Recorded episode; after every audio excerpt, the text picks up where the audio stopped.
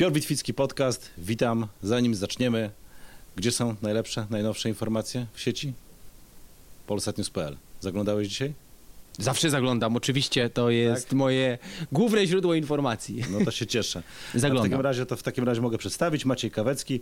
Sobie wypisałem, e, żeby nie zgubić żadnej, żadnego z tych tytułów. Doktor nauk prawnych, niegdyś koordynator Krajowej Reformy Ochrony Danych Osobowych, dziekan Wyższej Szkoły Bankowej w Warszawie. I mógłbym jeszcze kilka rzeczy e, wymienić. Maćku, zacznijmy od pornografii w takim razie, skoro Jak dziekan Wyższej Szkoły Bankowej to... oglądałeś kiedyś, A ktoś nie oglądał?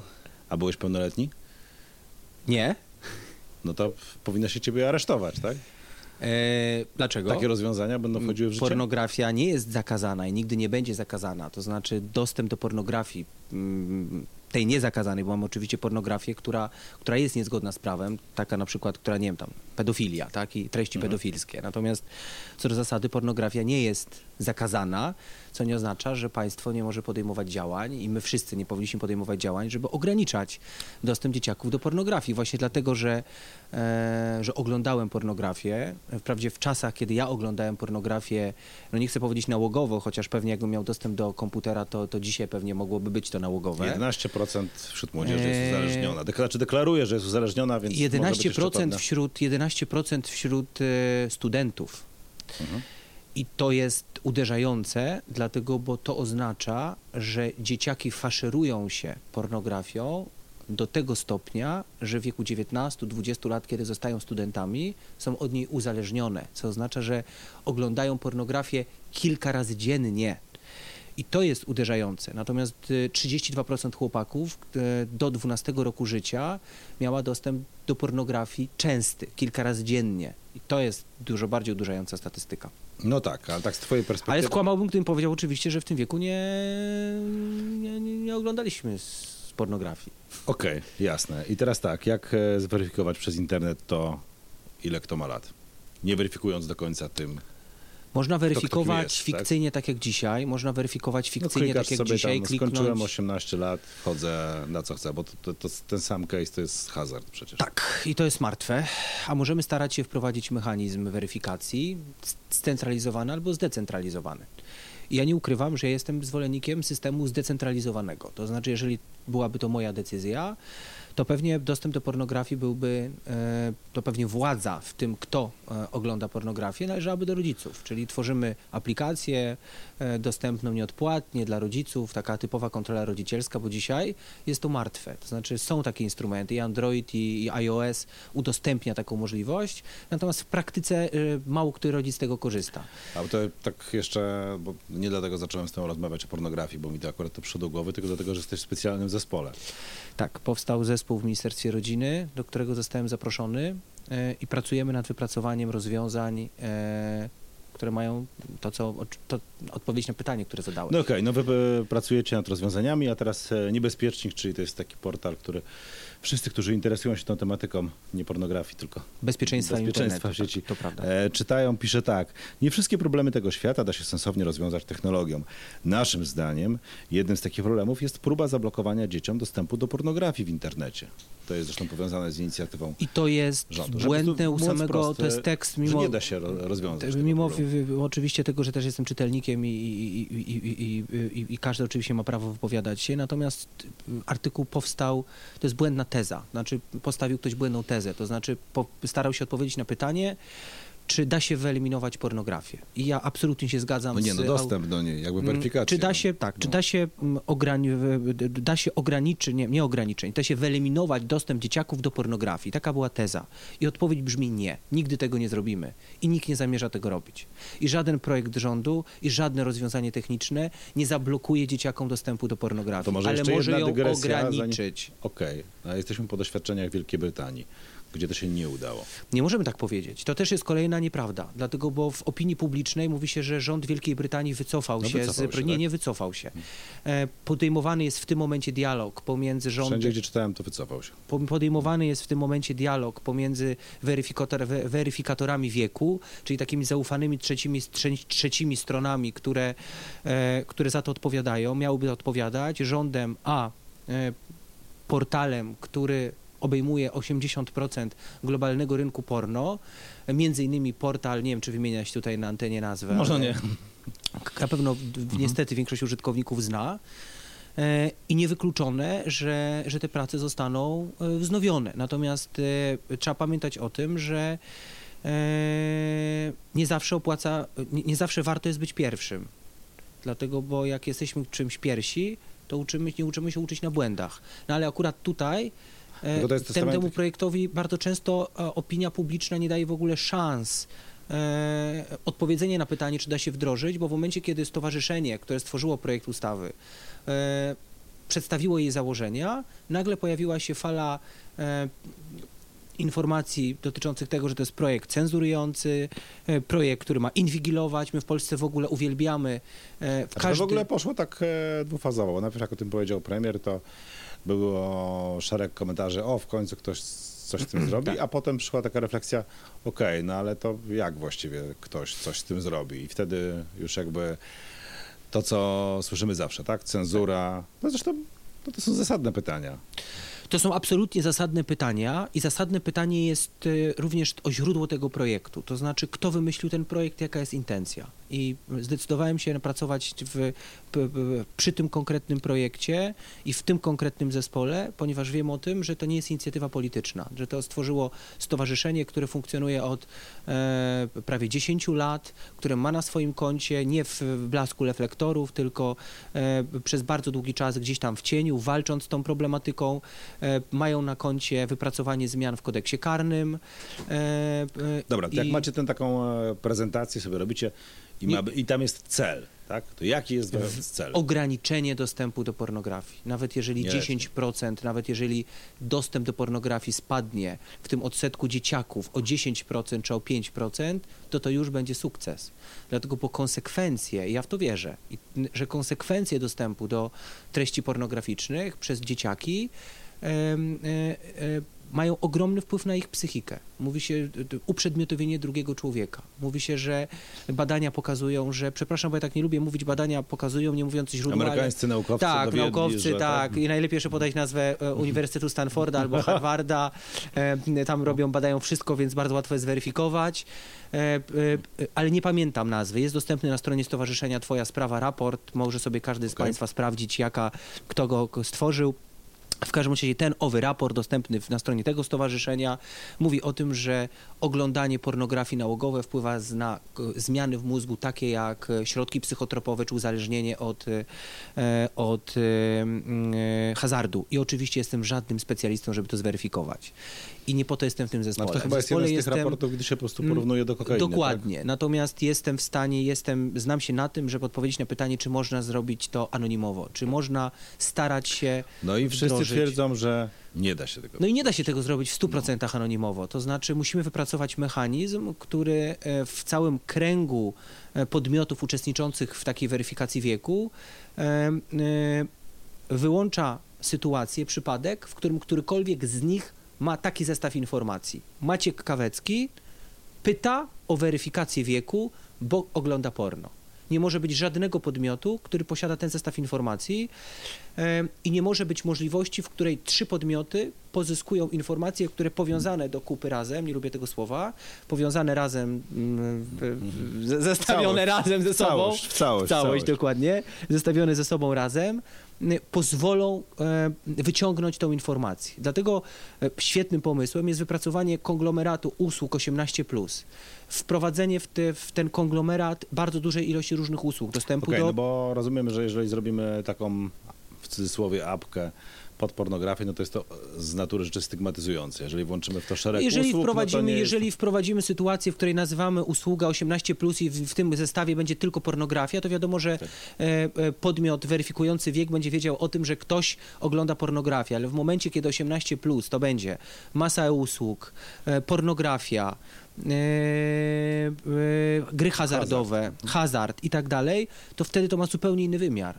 I nie wykluczamy, nie wykluczam, bo nie chcę mówić o technologii, nie chcę mówić tutaj o aspektach technicznych, bo, bo, bo będę wyprzedzał działanie, które moim zdaniem powinien zrobić minister rodziny. Natomiast y, nie wykluczam, że na pewnym etapie dochodzi się do ściany i mówi tak, jak mówi niebezpiecznik, czy tak, jak mówią inne serwisy, rzeczywiście tego się e, nie da zrobić w taki sposób, żeby obywatele mieli poczucie, że są bezpieczni i wtedy skupić się na powołaniu fundacji, nawet ustawowym powołaniu fundacji, skupieniu się na elemencie edukacyjnym i tak dalej, i tak dalej. A czy ktoś to zrobił właściwie już w taki sposób, żeby to Na świecie zmałpować? nie znam, nie. To co, wy chcecie zrobić jako pierwsi? A nie możemy? Nie, no A, możecie. po, a nie tylko- możemy, a czy Polska nie może być w czymś pierwsza? E, no, bo, zobaczymy jak to wyjdzie. Nie, nie, znaczy nie znam modelu, który byłby, e, który by to skopiował i zakładam, że sukces będzie należał, y, zależał również od y, portali, po- portalów pornograficznych, to znaczy od podmiotów, które zgodzą się podpisać porozumienie i zobowiązać do stosowania przez nas wierzysz, zasad. że takie portale będą chciały z wami Wierzę, że tak, bo mają w tym interes. Znaczy Wielka? Brytania, to jest dostępne w sieci, można sobie sprawdzić. E, Serwis, który obejmuje 80% globalnego rynku, zadeklarował rządowi brytyjskiemu, że dostosuje się do regulacji, że dba o markę, to może śmiesznie brzmi, ale, ale dba o swój wizerunek i nie ma, ser, nie ma wizji dostarczania tego typu treści em, osobom e, nieletnim. Natomiast trzeba pamiętać o jednej rzeczy, bo od tego zacząłeś, to znaczy pornografia nie jest dobrem e, reglamentowanym dla osób dorosłych. Jeżeli chce redaktor Witwicki, czy Maciej Kawecki Skończyłem 18 lat. e, faszerować się pornografią, albo nawet nie faszerować, tylko traktować to jako deser raz na tydzień, to ma do tego prawo. I to jest bardzo e, ważne. Walka nie będzie łatwa, dlatego, bo to jest walka z uzależnieniem. Każda walka z uzależnieniem jest trudna, tak zakładam. Właściwie musimy się zdecydować w pewnym momencie na jakiś e, model, e, bo to jest trochę dziki zachód, jeżeli chodzi o internet. Uczymy się wielu rzeczy i może ten model, do którego zmierzamy, mniej czy bardziej, to jest po prostu model chiński. Model chiński w rozumieniu inwigilacji, w rozumieniu No, blokady rozumiem tym, że masz cenzury, jedną e, w rozumieniu- aplikację, ta aplikacja nazywa się WeChat, Mhm. e, akurat konkretnie. No i tam masz wszystko, e, bo to jest i wszystkie media społecznościowe, i aplikacje, którymi płacisz, e, i najróżniejsze inne rzeczy. I alternatywa aplikacja- Facebooka, Alternatywa komunikatora Instagrama, Facebooka, tak. komunikatora, wszystkiego i gdzieś tam na samym początku klikasz, że właściwie godzisz się na to, że państwo cię inwigiluje. Najgorsze jest to, że mam poczucie, że e, tak naprawdę oprócz słów związanych z cenzurą, my bardzo lubimy jako Polacy, w ogóle jako ludzie, e, używać słowa cenzura i inwigilacja, a z drugiej strony bardzo łatwo dajemy się inwigilować i cenzurować. To znaczy, e, tak naprawdę ta prywatność i te informacje na nasz temat mają dla nas bardzo małą wartość w praktyce. Podam bardzo prosty przykład znów powiem to, czego nie. My jako, my, my jako ludzie bardzo, bardzo lubimy mówić o cenzurze, bardzo lubimy mówić o inwigilacji, uwielbiamy te terminy w zasadzie, m, często je używamy, że to na, nie wiem, akta 2, tak zwane. Lubię nazwy. inwigilacja. Tak, no, akta 2, inwigilacja, tak, podatek cyfrowy, y, cenzura, y, bo ogranicza działanie gigantów technologicznych, w tym mediów społecznościowych jak Facebook. E, Rozporządzenie unijnej privacy, którego nie ma, też w, w, e, e, cenzura. Znowu podmiotów świadczących usługi e, cyfrowe, e, świadczących usługi drogą elektroniczną. E, Teraz pornografia, e, e, inwigilacja. Więc my szafujemy tymi słowami, a jak dochodzi do momentu wyboru, kiedy podejmujemy decyzję, czyli ten moment kluczowy, podejmujemy... Klikam, klikam, klikam, jadę dalej. Klikam, ja dalej, dalej, tak. I, I udostępniam fru, wszystkie informacje na nasz temat. Ściągam sobie, ściągam sobie aplikację latarka w telefonie po to, żeby sobie sterować częstotliwością światła, w, bo, te, bo nie wszystkie telefony mają taką opcję, albo aplikację kalkulator i wyrażam Mam zgodę na dostęp. kalkulator. No, masz, tak? No. No, właśnie. No i teraz wyraziłeś zgodę na dostęp prawdopodobnie, nie wiem jaką masz aplikację, ale wyraziłeś prawdopodobnie dos- zgodę na dostęp do twojej książki telefonicznej. Okej. I teraz pytanie, po co Co za- ka- aplikacji kalkulator Teraz dostęp będziemy- do książki telefonicznej? Żeby mieć numer Korzystamy, powiem dalej, wrócimy z tego studia, zaproszę cię w, na piwo po programie i pojedziemy jednym e, Uberem i będziemy chcieli połączyć e, rachunek telefoniczny, e, rachunek przejazdu. I co musisz zrobić? Musisz wyrazić zgodę, żeby Uber zaciągnął twój numer telefonu w mojej aplikacji z mojej książki telefonicznej. Uzyskujesz dostęp do całej mojej książki telefonicznej z wszystkimi znajomymi, z ich imionami, nazwiskami, numerami telefonów po to, żeby połączyć rachunek. I co my robimy? My na to wyrażamy zgodę. Możemy zrobić eksperyment i to teraz robić. Wyrażamy Ja no zgodę. Wyrażamy na to zgodę. I teraz co się dzieje? Co ma taki Uber? Ma informację o tym, jaki mamy krąg przyjaciół, a jeżeli sobie nazwiemy em, kontakt e, Piotr, kardiolog, e, Piotr, ginekolog, to wiemy o, wie o tym, że albo się często leczymy, albo o, mamy krąg przyjaciół, jakimi są lekarze, zestawi to z informacjami o ścieżce naszej aktywności w Warszawie, bo wie bardzo dobrze o tym, gdzie jeździmy i teraz to już musi wiedzieć, bo wie, musi wiedzieć skąd nas zabrać, wie o tym, e, jakie trasy pokonujemy, e, wie o tym, jak często nie płacimy, bo okazuje się, że na karcie nie ma środków, więc Uber pozyskuje informacje, brak też, środków. e, jak często nam się rozładowuje telefon. Wie, jak nam się często rozładuje telefon, więc jak aktywnie funkcjonujemy. Wie, o czy jak często rozmawiamy jest przez chyba inna rzecz grana, jeżeli chodzi o rozładowanie telefonu, bo zdaje się, nie wiem na ile to jest prawda, no ale czytałem o tym, że po to jest ta wiedza potrzebna, by dawać większe rachunki. Znaczy, Nie mam człowiek, któremu wiedzy. się rozładowuje telefon, jest e, bardziej skory do tego, żeby zapłacić więcej za przejazd. Nie mam takiej wiedzy, ma... ale wiem o tym, że algorytmy badają e, to, że e, e, e, ktoś z Państwa, nie, nie, chcę powiedzieć to dyplomatycznie, żeby ktoś mnie tutaj nie naraził na jakąś dyskryminację, ale to, że e, nie, nie, nie, nie jest tajemnicą, że w Uberze jeżdżą bardzo często obcokrajowcy, tak? że to jest e, praca, którą łatwo jest podjąć, nie umiejąc biegle języka polskiego. Nie ma wymogu takiego. Tak?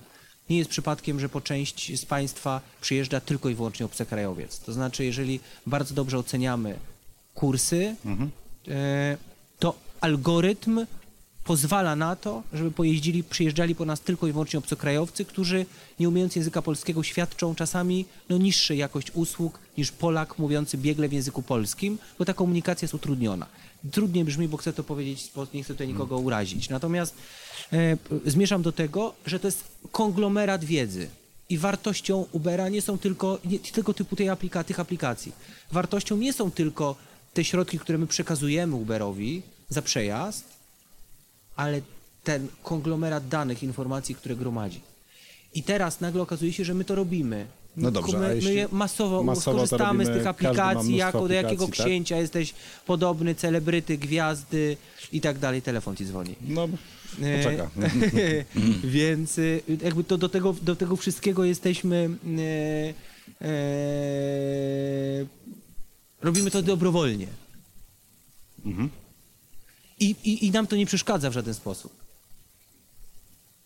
No nie przeszkadza nam, e, ale też jest e, trochę tak, e, chyba, że mm, nie bierzemy tego w ogóle pod uwagę, tak? że się wyprzedajemy z tych naszych danych. nie, mało tego, jesteśmy coraz częściej świadomi tego. Kiedyś przed, przed dwa lata temu, trzy lata temu, cztery lata temu może mogliśmy śmiało mówić, że e, nie mamy świadomości, nie mamy wiedzy, nie wiem co są dane, nie wiem co to jest prywatność, nie wiem co to jest cyberbezpieczeństwo, co to jest cyberatak. No dobra, nie wiemy. jakbym chciał... e, Ale dob- już wiemy. Dobra, posłuchałem sobie ciebie, jestem przerażony.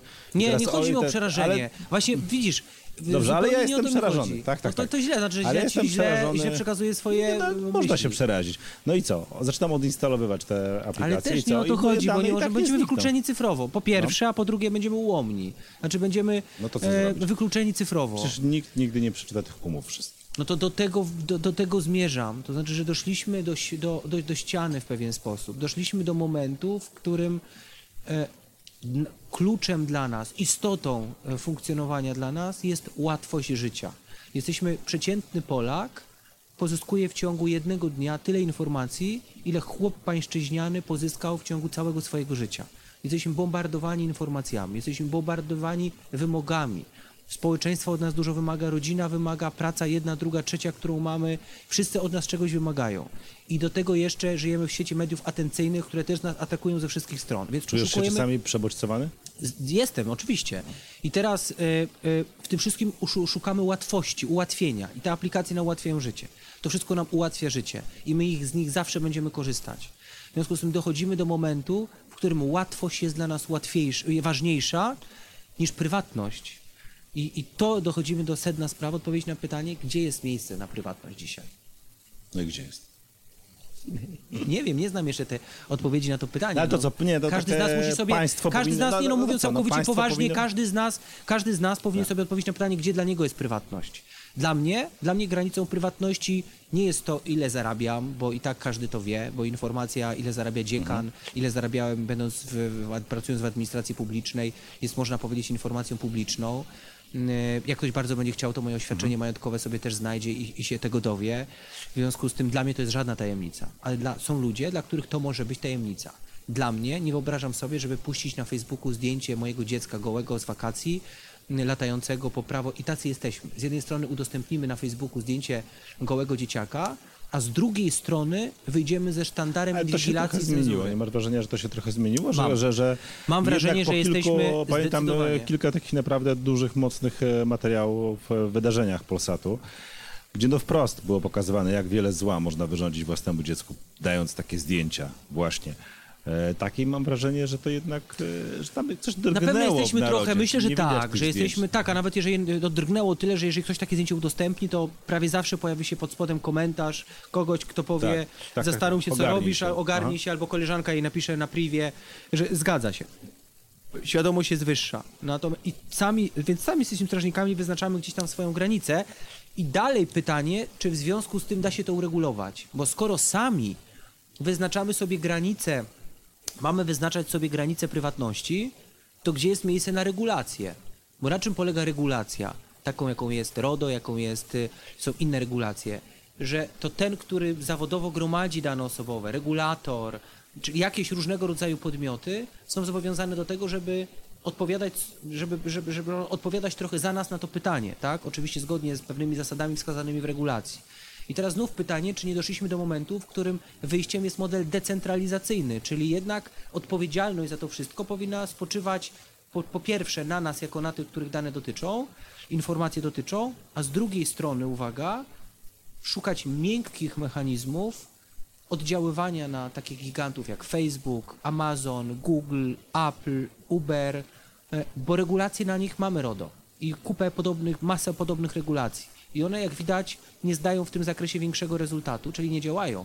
Co zadziałało na Facebooka? Afera Cambridge Analytica, wyciek danych i spadek akcji mm, wartości Facebooka. E, Gigant technologiczny zadziała, zareaguje wyłącznie na sytuację, która ma wpływ na jego wynik finansowy. W związku z tym, jeżeli wypracowali kiedyś Wielka Brytania, rząd Wielkiej Brytanii, za czasów rządu Teresy May, opracował bardzo fajny raport, w którym e, postulowali powołanie unijnego organu, który by nadzorował działanie GAFA, Google, Amazona, Facebooka, Apple'a, tych podmiotów, których przychód przekracza 750 milionów euro. I nagle okazuje się, no nie powstał, no, nie istnieje dzisiaj, e, bo rząd Teresy May padł, projekt gdzieś wpadł do szuflady, jeszcze będąc, e, miałem okazję spotkać się z ministrem kultury i cyfryzacji Wielkiej Brytanii i rozmawiać z nim na ten temat. E, Jesteśmy po Brexit, po, po, po, wystąpieniu Wielkiej Brytanii formalnym z Unii Europejskiej w okresie przejściowym. E, Raport jest gdzieś w szufladzie, nie wiadomo której. Unia Europejska nie jest w stanie porozumieć się co do rzeczy tak fundamentalnej, jaką jest podatek cyfrowy. Francja jako jedyna próbuje tą walkę podjąć, zmierzając się z, z, z gigantem, jakim są Stany Zjednoczone.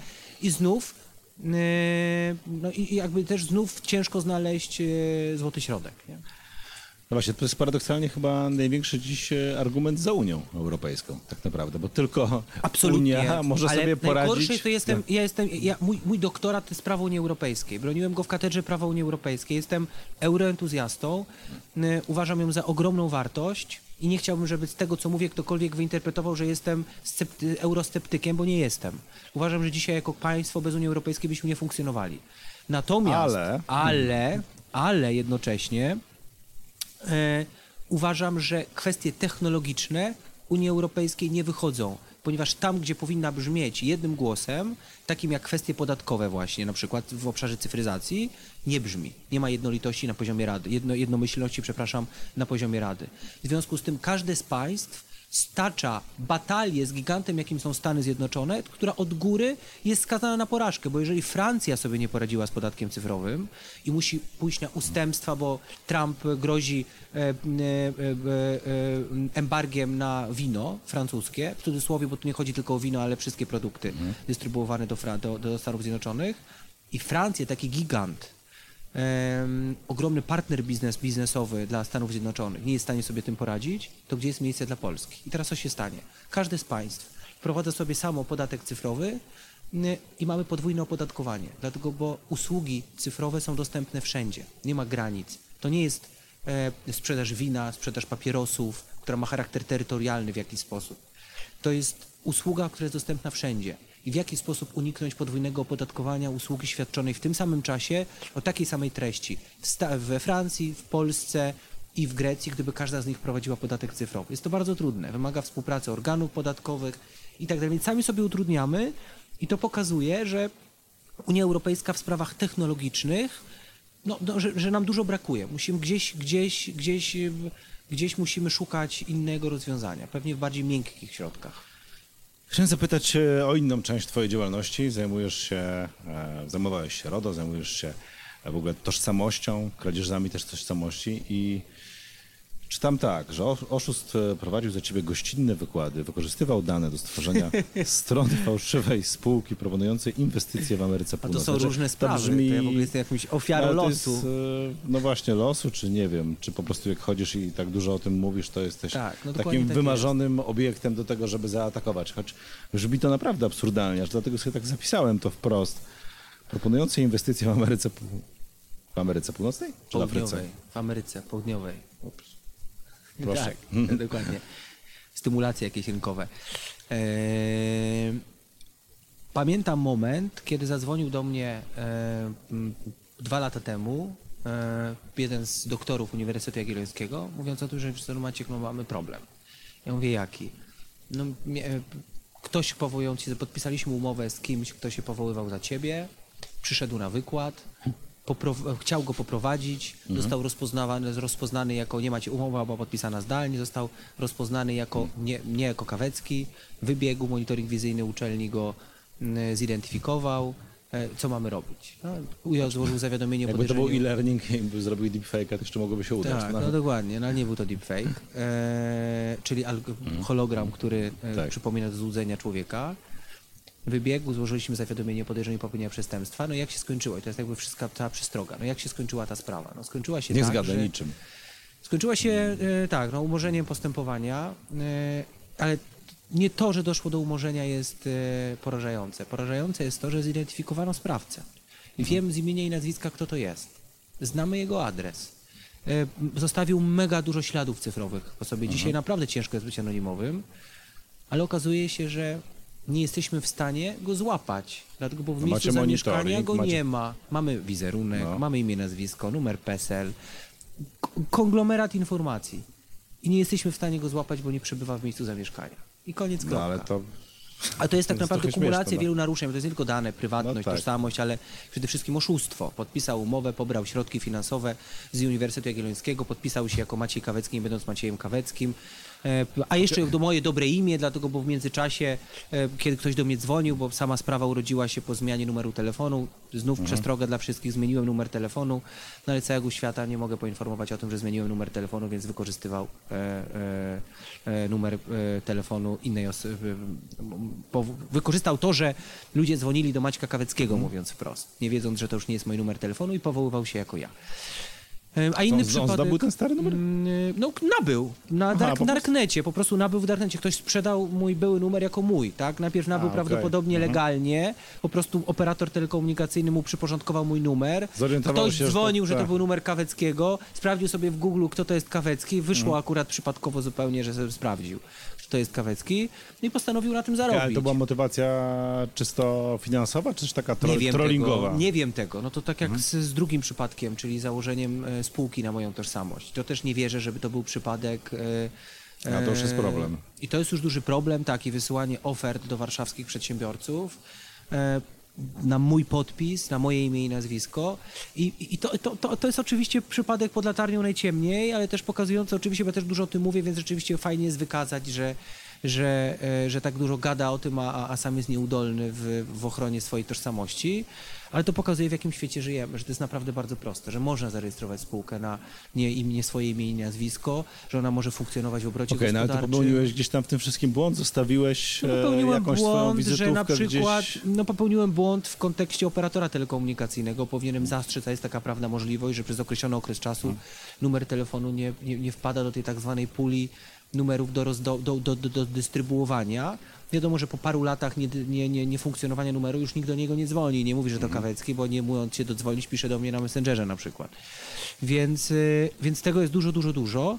Mm, I to pokazuje, że, że, że jakby no te kradzieże są wszędzie, no, że, że dane to jest rzeczywiście dzisiaj trochę Mieliśmy przykład e, wiceministra spraw zagranicznych, który gdzieś zostawił e, swoje dane, tak? Nie tylko pana wiceministra, ale mieliśmy też przykład redaktora e, Polsatu.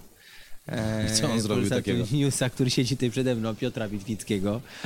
E, więc wiesz, no, to, też... A ja e, zostawiłem legitymację sejmową, mam, mam Tak. stałkę do Sejmu. Pamiętam, że wszedłem do studia e, No. parę dni temu, e, wszedłem do studia Polsat News, patrzę na ziemi, leży identyfikator ko kogoś, więc oczywiście podnoszę. Patrzę Mhm. jak- Piotr jak- Witwicki, patrzę Piotr Witwicki. No i teraz jak biorąc ja pod uwagę, na program, to wygląda... rzucam wszystko No tak, panie redaktorze, jakby się, ale no. patrząc, widzi, No. i, i widzisz, i, i to, jest, to jest tak, że oczywiście rzucamy gdzieś tam, bo to jest Polsat News, miejsce, do którego przybywa masa ludzi, bo to są goście, no, A różnych przychodzi- gości. Przychodzi pan dziekan. Tak, no ale chodzi o to, że bardzo łatwo jest y, to wykorzystać przeciwko tobie, bo teraz biorę taką legitymację, y, to zdjęcie jest na tyle niewyraźne, że tak naprawdę każdy jest w stanie na nią do Sejmu wejść. Gwarantuję ci, że nikt Mhm. nie bierze zdjęcia i nie weryfikuje i tak nie patrzy. To jest, to jest ja parę, parę, parę dni temu byłem świadkiem akcji w, w jednym ze sklepów monopolowych. Oczywiście nie kupowałem tam alkoholu, tylko e, Coca-Colę. Natomiast e, wszedłem do sklepu monopolowego, no i em, pan prosi, chłopak kupuje alkohol, rzeczywiście wyglądający młodo, nie? No i facet prosi o dowód osobisty. Pokazuje dowód osobisty kolega stojący przede mną w kolejce, no i nagle sprzedawca patrzy dokładnie i mówi, no chyba sobie ze mnie chłopcy żartujesz. No i mało kto wie, że dowód osobisty możemy mieć nie będąc pełnoletnimi. Bo dowód osobisty za granicą służy do uwierzytelniania tożsamości i osoba niepełnoletnia również może złożyć wniosek o pozyskanie e, dowodu osobistego i go dostanie. Tylko nie jest osobą pełnoletnią. Mało który sprzedawca sprawdza na dowodzie, kiedy kto się urodził. Dokładnie tak samo byłoby w twoim Okej. przypadku, Piotrek. To znaczy, mało kto sprawdza, że przy Piotr Witwicki, no ty jesteś oczywiście gwiazdą mediów, więc może, może by to było trudne, ale, e, ale w przecie, przeciętnej e, sytuacji byłoby to bardzo łatwe do zweryfikowania. Do niezweryfikowania i do wejścia do Sejmu jako Piotr Witwicki. Okej, wracając do tego mojego pytania. mm, Więc które- też nie jesteś święty, tam kolego. Nie jestem, dlatego też e, przyznaję się, chociaż rzeczywiście no jakby, mm, no może to jest też lekcja edukacyjna dla wszystkich. E, to znaczy ja, ja I, myślę to jest sobie... ochrona I no. to jest ochrona prywatności. I właśnie o to mi chodzi. To znaczy, że dzisiaj źródło ochrony prywatności to nie są dla mnie regulacje, to nie są dokumentacje, których nikt nie czyta, obowiązki informacyjne, które zarzucają nas ze wszystkich stron, tylko to jest zwracanie uwagi na takie szczegóły, na tego typu rzeczy, na przekazywanie komuś dowodu osobistego w zastaw, na pozostawianie legitymacji, e, na korzystanie z filtrów w laptopach, jak e, jedziemy środkiem komunikacji publicznej, na tym, żeby gdzie mamy kartę. No jak siedzisz i z tyłu stoi ktoś, siedzi ktoś za tobą, to żeby komputer miał nakładkę, która uniemożliwia czytanie ci przez ramię, że czy piszesz maila do Maćka Kaweckiego akurat z informacją, że, że sobie bzdury nagadał dzisiaj rano. Okej, a, to może jeszcze jedna kwestia. Jak jest z tymi publicznymi Wi-Fi? Korzystać z tego czy nie? Bo tak ostatnio się z, za, zawahałem, szczerze mówiąc. y, by- y, Oczywiście, że korzystać z publicznych Wi-Fi, tych, co do których jesteśmy przekonani, że są oferowane przez rekomendowane podmioty. Jeżeli mamy sieć globalną czy ogólnopolską sieć kafejek, kafe, y, ty, ty, kawiarni, Mhm. Tak. to tak, to korzystać. Natomiast jeżeli nie wiemy, z jakim Wi-Fi się łączymy, z pierwszym lepszym, które akurat jest niezabezpieczone, y, to absolutnie nie, bo one najczęściej służą do naruszeń właśnie. Czyli przechodzimy gdzieś ulicą, na parterze mamy zlokalizowany router, e, udostępniana jest sieć, wiedząc o tym, że blisko jest przystanek, na którym ludzie stoją i się nudzą i czekają na tramwaj albo na autobus i łączymy się i to bardzo często może być przyczyna do tego rzeczywiście, że gdzieś tam coś się nam wydarzy. Ja jestem zwolennikiem płacenia danymi, to znaczy uważam, że dane są dzisiaj walutą XXI wieku, ropą i zwał jak zwał. Y, I skoro jesteśmy w stanie, skoro tak, to płaćmy nimi. Uważam, że absolutnie e, e, mamy, fajnie jest, jeżeli że żyjemy w czasach, w których doczekaliśmy już momentu, kiedy powinniśmy pozyskiwać wynagrodzenie za informacje na nasz temat udostępniane. Ale kiedy to się stanie? Wtedy, kiedy ci, którzy nas dzisiaj, my, ty, ja, ci, którzy nas dzisiaj słuchają, oglądają, y, będą tego świadomi, będą tego oczekiwali. Wtedy taki Uber będzie oferował nam co drugi przejazd za darmo, pod warunkiem, że wyrazimy zgodę na marketing. E, I to jest moim zdaniem fajne.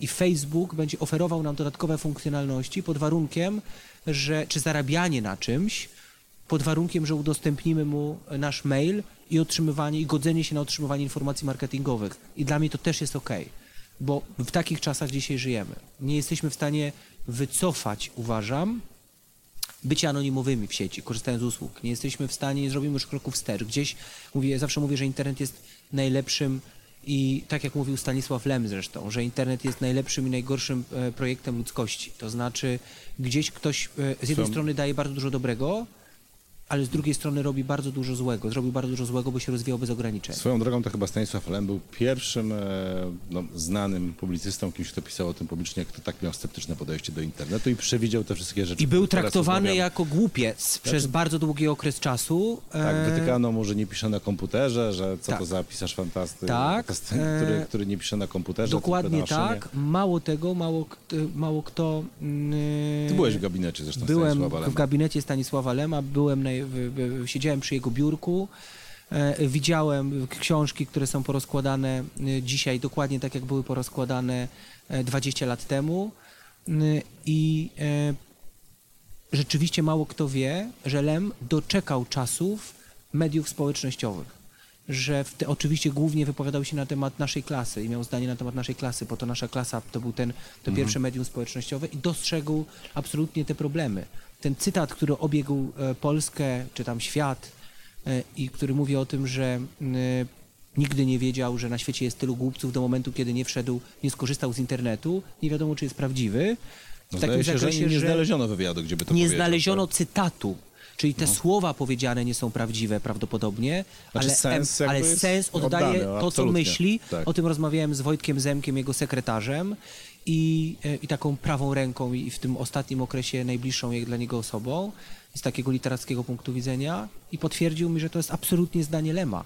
Oczywiście my sobie musimy zdawać sprawę, czy to jest, czy ten, czy, czy, czy ten nasz taki fu- futurysta, mistrz, e, czy to nie jest trochę tak, że mm, w tym ostatnim okresie życia zamykał się na to, na co, co było mu nieznane, co jest mu nieznane. Mamy taki mechanizm obronny, że pod koniec życia zamykamy się na to, co jest Nawet nowe. jeśli to dość trafnie zdiagnozował Nawet wszystkie zagrożenia. Ale tak? zdiagnozował, Może temu, dokładnie nie- może dzięki temu zdiagnozował to, z czym dzisiaj mamy do czynienia, ale to jest nieodwracalne. To znaczy żyjemy w czasach, w których internet osiągnął poziom, w którym płynie w naszej krwi. To jest tak jak, a nie powiem tego, a może powiem. To jest tak Zachęcam. jak gen, to jest trochę tak jak, bo to nie jest mój, mój, cytat, to jest coś, co kradnę teraz. To powiedział Irek Green, e, więc muszę powołać jego cytat. Powiedział mi kiedyś, parę dni temu, taką ważną rzecz, taką, że jest zwolennikiem teorii genu Auschwitz. Czyli gen Auschwitz to jest coś, co płynie w krwi tych ludzi, którzy e, byli w tych czasach, którzy byli w obozach koncentracyjnych, którzy mm, potem przez lata nie mogli o tym mówić, bo to był temat tabu w rodzinach, bo to był temat tabu w, w, w ogóle całkowicie. Potem system nasz w Polsce też ten temat ukrywał, dopiero dzisiaj się o tym mówi. I oni najpierw przez ten dramat, który przeżyli, a potem przez tłamszenie tego dramatu w sobie, e, mają w, w, jakby w ich, to, to, to, to determinowało ich całe zachowanie, wpłynęło, wpływało na stan zdrowia, na wzrok, na, na wszystko. To taki gen, który gdzieś tam płynie. I dzisiaj internet jest takim genem. To gdzieś jest w nas, to funkcjonowanie w przestrzeni cyfrowej, w tym, zwłaszcza w tym pokoleniu Y w cudzysłowie, do którego należy albo nie. E, Ty też chyba należysz, bo to są chyba lata 80. Osoby, które urodzone są No to się mieścimy. No. no więc jesteśmy chyba tym pokoleniem Y. To, to, to jest ten gen. No i tego genu się nie da już zabrać, wyplenić. E, więc musimy się nauczyć z tym jakoś żyć. Okej, a na ile niepokojące są te wszystkie sytuacje, które e, wykluczają na przykład, wykluczają wykluczenie się z tego cyfrowego świata? No mówiąc wprost, restauracje, w których nie możesz zapłacić gotówką. One pozbawiają nas prawa do tego, żeby wyjść na chwilę z tego obiegu. To też to się dzieje. Wracając do tych Chin, no tam płacisz właściwie wszędzie WeChatem. Chcesz Tak, zapłacić gotówką, to jest znaczy, pro. No to w, ty, w Chinach oczywiście, że jest system, celowe. W, w Chinach system, który mamy, nazywa się Skynet, nazywa się system zaufania społecznego. Jest to system oparty dzisiaj już na prawie 200 e, kamerach połączonych z rejestracją transakcji bezgotówkowych. Mm, System punktacji społecznej e, od tam bodajże 350 punktów do 950. Każda z, wiadomo, że im więcej mamy, tym bardziej jesteśmy lojalni wobec władzy. E, Nie mamy Facebooka, możemy skorzystać z VPN-a oczywiście i starać się e, nabytego poza Chinami. Jak tego VPN-a sobie E, zainstalujemy jak w innym sobie, kraju Jak sobie go, dlatego powiedziałem, jak sobie go zainstalujemy w Polsce przed podróżą czy, czy po, poza Chinami. Natomiast generalnie to jest kraj, w którym Facebooka legalnie nie ma. Mm, To jest konglomerat informacji, który buduje e, sylwetkę nas. Dzisiaj my u nas takiego systemu nie mamy i mam nadzieję, że nigdy nie będziemy mieli. Znaczy mówimy teraz o Mm. tym scoringu, tak? Tak, o takim Też. scoringu społecznym. Natomiast y, to nie oznacza, że płacąc bezgotówkowo, nie pozostawiamy po sobie w każdym z tych sklepów cyfrowych śladów, które dla banku są bardzo cenną informacją o tym, gdzie płacimy za ile, jak często robimy zakupy i tworzą nas w jakiś sposób nasz profil. Oczywiście legalnie bank nie może z tego skorzystać w celach związanych, nie wiem, z profilowaniem, z budowaniem sylwetki klienta, ale czy to robi, czy nie, No nie znam odpowiedzi jest na to pytanie. taka historia, która się pojawia często, że tak powiem, w literaturze fachowej, że banki nie są tak skore dawać kredytu komuś, kto, komu często się rozładowuje telefon, no bo to jest taki komunikat Nie dla mam- banku, no, nie- nie że wiem, na ile to jest- komunikat dla banku, Jest jest, kilka jesteś takich, gorszym Mhm, potencjalnym jest klientem. kilka no. takich informacji, które, e, e, w, w które nie wierzę. Ta, o której teraz mówisz, No. jest jedną z tych, która gdzieś tam krąży, nie wiem na ile nie jest wiejską legendą. Tak jak podobnie e, podsłuchiwanie nas przez Facebooka czy inne podmioty, gdzie mówię o No zaraz, meblach i za sam chwilę jak byłeś się... dyrektorem w Ministerstwie Cyfryzacji, to sam mi tłumaczyłeś, że dostajesz kilkadziesiąt tysięcy tego typu zgłoszeń od ludzi, którzy są tym przerażeni, że rozmawiają o meblach i mają ofertę Ale mebli. nikt nigdy, ale to jest technicznie dzisiaj e, niemożliwe Jak- do zrobienia. Dajesz dostęp do swojego mikrofonu. No tak, no jeżeli to zrobimy, ale... e, No, robimy, bo chcemy sobie porozmawiać potem e, przez Facebooka. No tak? tak, ale y, no nie wiem, no, na imię Witwicki po, ilu, po 20 czy po 30 godzinach, y, minutach rozmowy y, w, w Kozi Róg naprowadził. Ja nie, nigdy nie czytałem i nie słyszałem o technicznie y, zweryfikowanym, potwierdzonym przypadku takiego działania, mówiąc najprościej. Słyszę o tym bardzo dużo, ale nigdy nie słyszałem, żeby żeby rzeczywiście ktoś udowodnił, że tak jest. Mnie też się to nigdy nie zdarzyło, że mówię o meblach i pojawia mi się reklama mebli. Zdarzyło mi się, że w, w serwisach aukcyjnych szukałem, też im permanentnie, że w serwisach aukcyjnych mm, szukam informacji o określonej kategorii mebli, mm, czy tam to mebli, no nie mebli, no nie wiem, różnych rzeczach, mebli nie kupuję ostatnio, ale jakichś innych produktach. Reklama na ten temat pojawia mi się na zupełnie innym powiązanym serwisie, prawda? Ten na ślad cyfrowy. No tak, ale to jest trochę inna cookies. historia. Ale to jest zupełnie inna historia, prawda? To jest rzecz powszechna, można powiedzieć, dzisiaj. To co? To te zgłoszenia, wszystkie te kilkadziesiąt tysięcy, które trafiały, to byli ludzie, którzy co, przedawkowali To był internet? też czas, czy, Piotrek, czy, czy, to był też czas, kiedy w, kiedy w, nie, ja, nie, ja nie wiem, czy w Polsce kiedykolwiek, poza tymi oczywiście tymi reformami teraz sądowymi i, i całą reformą sądownictwa wrzuconą do jednego worka, czy, czy była bardziej znana zmiana prawna niż RODO? To znaczy, czy mamy zmianę, gdzie ktoś komuś na ulicy powiemy RODO i każdy mi powie, że a tak, to, no to jest... I to był moment, a dlaczego jest tak rozpoznawalne? No przez tą falę absurdów, która w tym czasie się wylewała. I, ta, i to też powoduje, że to, że to jest reforma, która gdzieś tam w, została wyrzucona w momencie, kiedy społeczeństwo jeszcze może nie było na to aż tak bardzo gotowe. Mm, I w tym okresie absurdów otrzymywaliśmy gigantyczną ilość pytań, skarg, wątpliwości. E, Czego tam się bali fryzjerzy?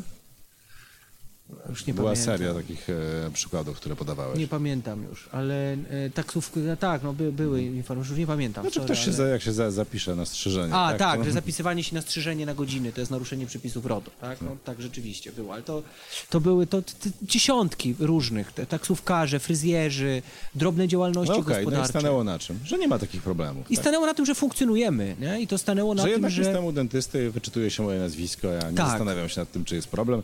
Tak. Nawet e, ostatnio e, jak to można powiedzieć, no też znana firma identyfi- identyfikuje po numerach telefonów e, stałych Tak, i, klientów. to, i tego się boję. Niektórzy mówią w aptece głośno swoje PESEL-e, bo to jest poda- potrzebne do recepty. Tak, chociaż można to zrobić w inny sposób, można tam zebrać na Tak. papierku.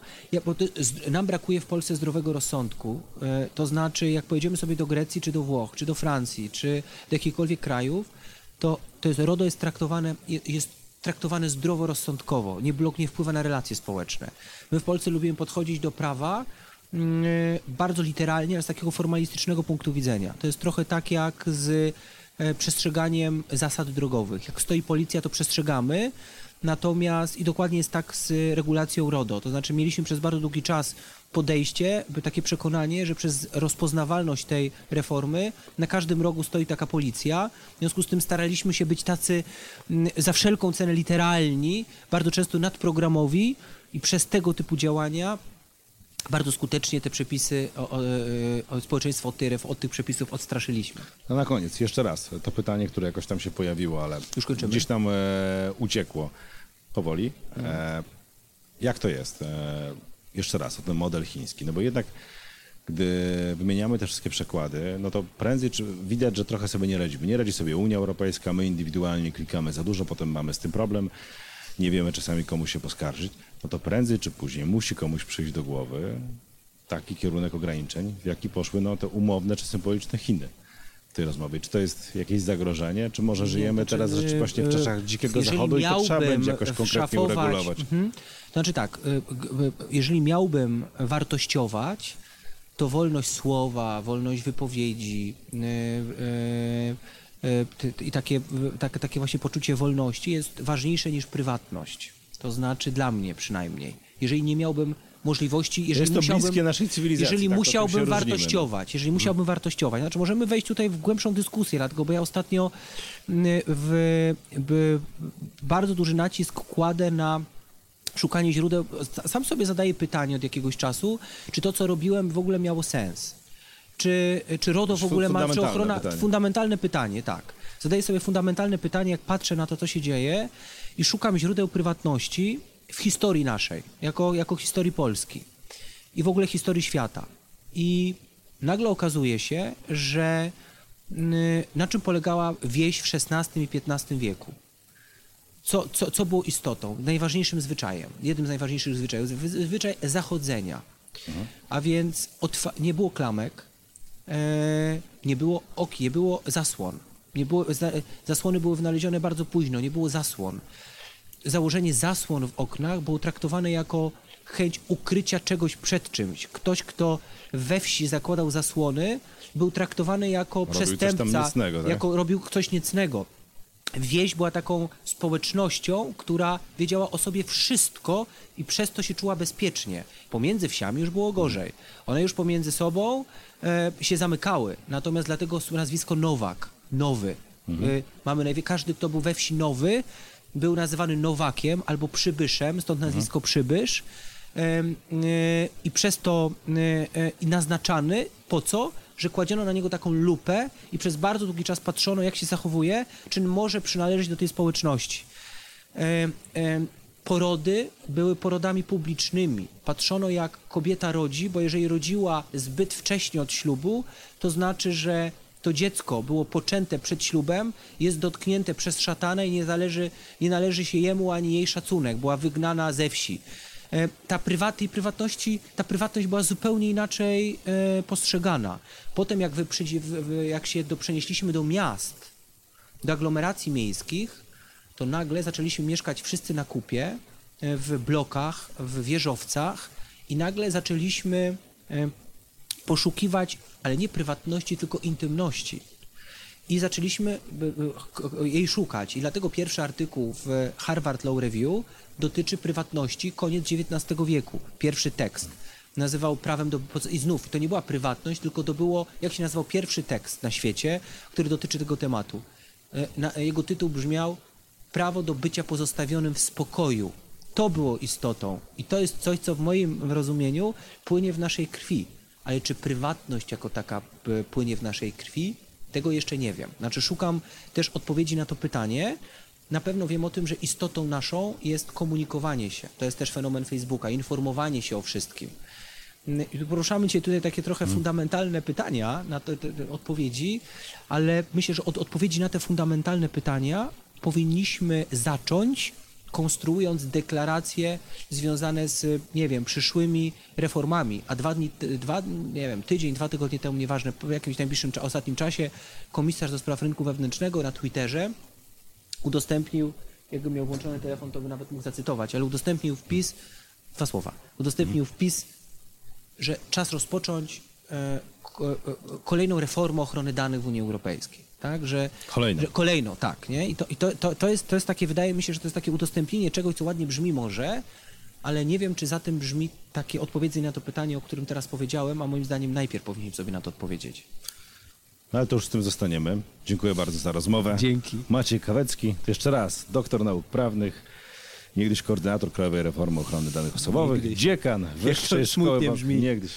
Do zobaczenia, Warszawy. dzięki. Dzięki.